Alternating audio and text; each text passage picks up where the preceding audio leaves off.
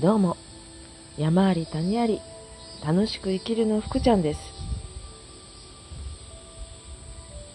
なんか2、3日、ん ?3、4日前ぐらいから、ちょっと風邪をひいたみたいで、なんかちょっと声が変だと思いますが、お聞き苦しいかもしれませんが、ご勘弁を。さて、今日はどんな話をしようかなと思って、えっと、私の夢の話と、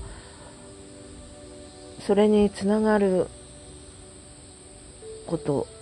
をお話ししようかと思います。で、私は2007年から約5年間ぐらい、自分で立ち上げて認可外保育園というのをやってました。で、その時は母と同居していたんですが、まあ、ほとんど赤字で。で、その時、やっぱ経営は下手だったんだと思うんですが、やってた場所が、借りていた場所が、が下が大家さんだったんですが、急遽建物を壊して大家さんたちが千葉に引っ越すということになって辞めたんですが、結局まあ、それはいいきっかけだったなと思ってています。今思えば。あのまんま続けてても、結局赤字は膨らんでいただろうなとは思います。で、その時、赤字が結局を引いて、その後、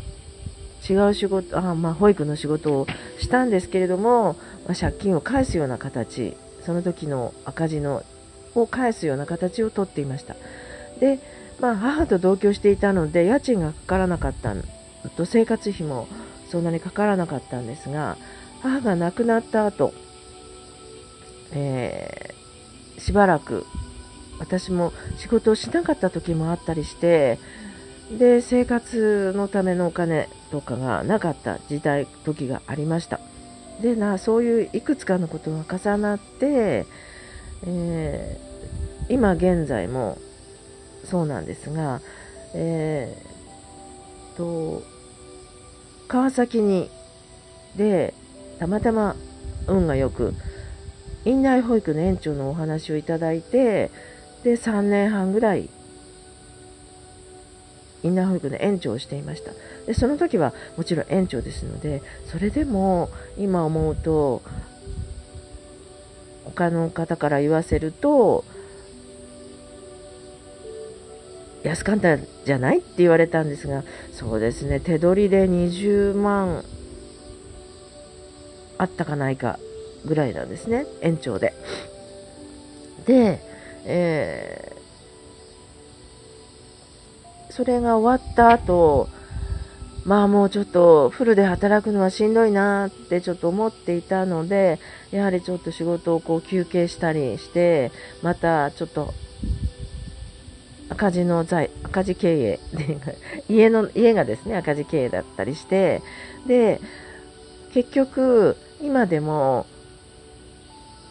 その、返しているお金っていうのがあるんですけれども、そういうことも踏まえて、それでも3年ぐらい前から、やっぱり自分で何かやりたいな、イベントが好きだからみんなを楽しませる何か場所を作りたいな、それが私の夢で、で、それを木造の家、ログハウスを作りたくて、木というのが人の心を癒すんじゃないかって私自身も思っていたので、それがそういうログハウスで、保育、子供たち、就学前の子供たちを預かること、それから何年か前から小学生にもちょっと目がいってて、小学生が遊びに来れるような学童とまでは行かなくても居場所ができたらいいなとそういう場所。そしてもう一つは、その子供たちの周りにいる大人、保育士さんだったり、学童のスタッフだったり、そういう人たちのために何か楽しいイベントをしたりとか、そういう人たちの中で自分がやりたいことができる場所を探している人に場所を提供する、そういう場所をそういうその3つの部屋私がイメージしているんですがを作りたい。って3年ぐらい前に思っていたんですね。でその後少しずついろいろ夢っていうのは変わってきてるんですがあの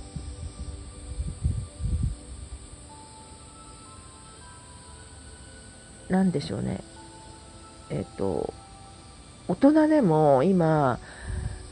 なかなか生きづらい世の中で仕事しづらい世の中なんだっていうのがちょっと感じていてそういう人のための保育園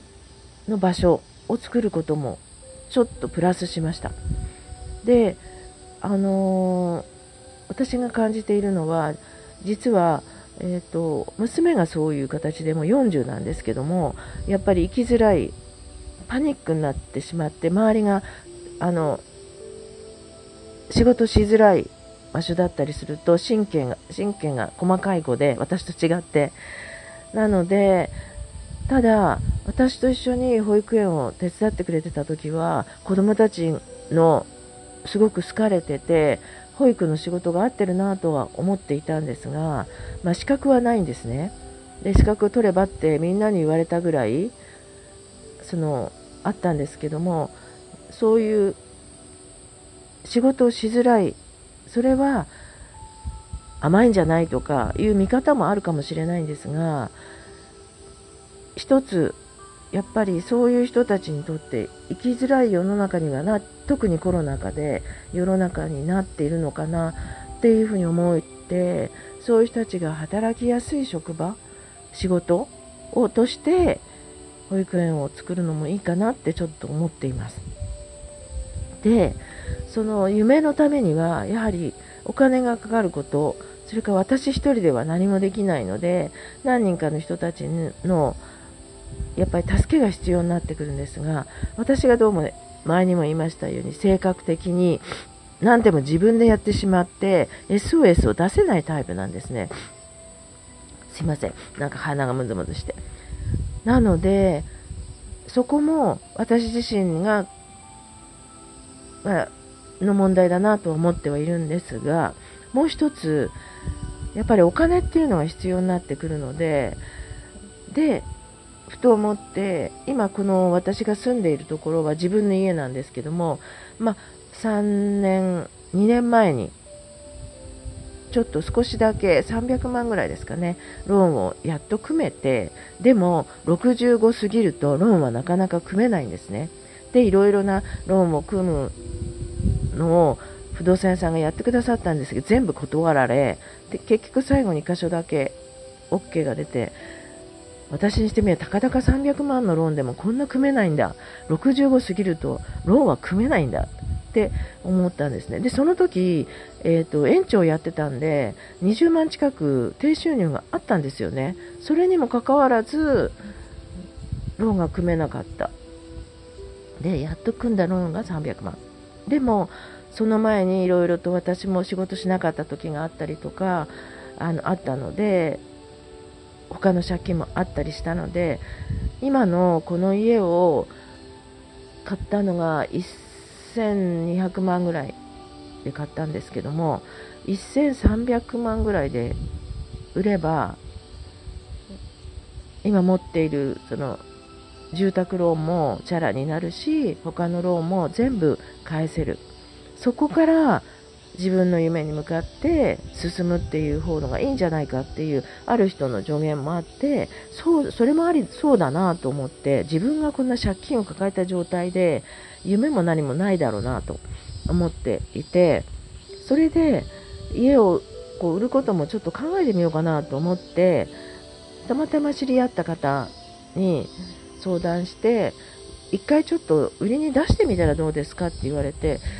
であの話が合わなかったらそれを売らなくてもいいですしっていうことだったのでちょっと1回4月ですかね5月？4月か？下旬ぐらいに売りに出してもらうことにしました。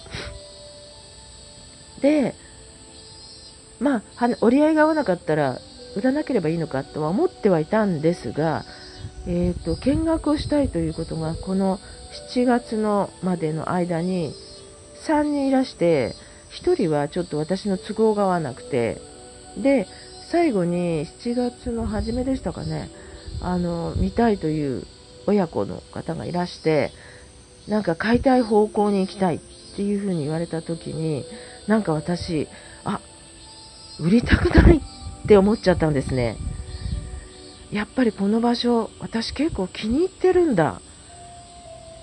っていうのが分かったんですね。確かに借金はなくなるけど、この場所結構、まあ不便は不便、バス路線なんで不便なんですが、売りたくないなって思った自分に気がついて、なんとか夢は実現させたいんですけれども、ちょっと違う方向で考えていきたいなと思った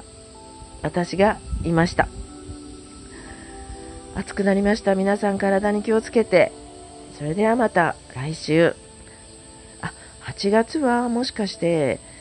ちょっと土曜日の朝にかえーと、毎週発信しようかなってちょっと変えてみようかなって思っていますでは良い週末を